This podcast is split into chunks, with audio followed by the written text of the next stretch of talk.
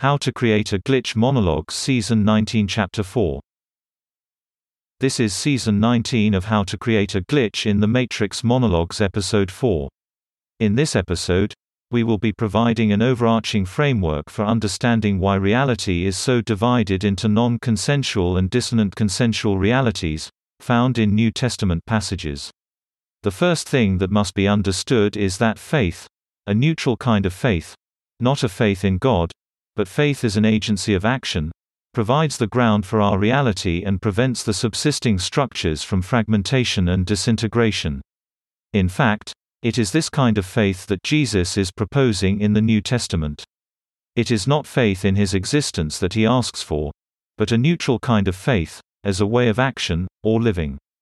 The best example that I can think of that will assist my explanation is the faith of the centurion in Matthew 8:5. Matthew 8:5 reads, "When Jesus had entered Capernaum, a centurion came to him, asking for help. 'Lord,' he said, 'my servant lies at home paralyzed, suffering terribly.' Jesus said to him, 'Shall I come and heal him?'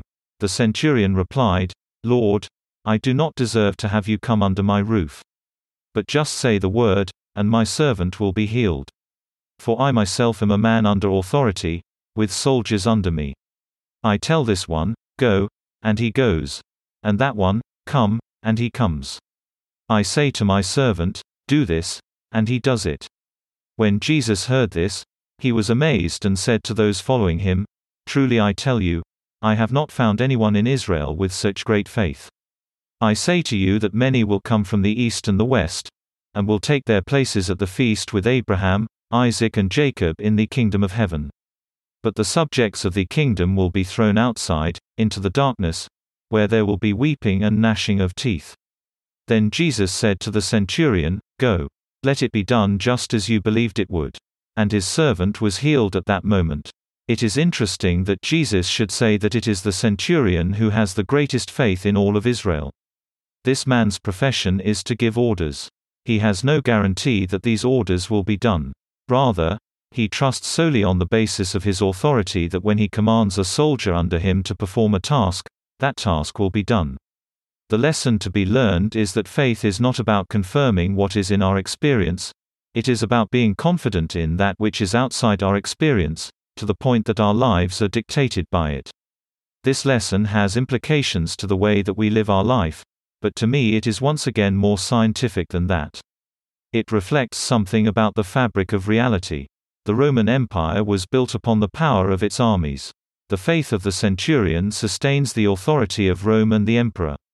If that centurion's faith was misplaced, if the soldiers stopped completing the tasks that he required him to, the authority upon which he acts would fragment into pieces, then over time eventually disintegrate. Rome would disintegrate. Just as Rome is sustained by the faith of the centurion, existence itself is sustained by our faith. If we, like a Roman soldier, follow our desires independently of the structures upon which our reality is built, existence itself will fragment into pieces and then over time eventually disintegrate, and this is exactly what I believe is happening. This is the kind of faith that I refer to as direct ground. It is the sustaining force of our reality, what holds together non-consensuality and dissonant consensualities. Imagine for a second that this centurion exists in a kind of bubble of consensuality. Imagine for a second that outside his consensuality is a reality which is fragmented and for which there is no structure or architecture. Then we see that the faith of the centurion acts as a kind of limit, just as the limit created by judgment in a previous episode, on the conduct of those who enter his consensual bubble. That is to say, his fellow soldiers, who are part of the Roman Empire, must conform to that faith in entering his consensuality. In other words, we attune ourselves to a specific reality through our faith in action, or command. We bring into our consensuality those complicit in the attending sustenance of that which our faith is an agent of, whether it is Rome or God or some other concept or construction. The uniformity of experience which we take for granted is more a construction of our faith, and the extension of our consensuality into the external reality, than we realize. Thus, just as judgment limits others and who they can be when they enter our consensuality, its converse is faith. The dialectical opposition of faith is not in fact disbelief, it is judgment. For in judging we apply our standard of measure to others, so limiting their ability to step into our consensuality.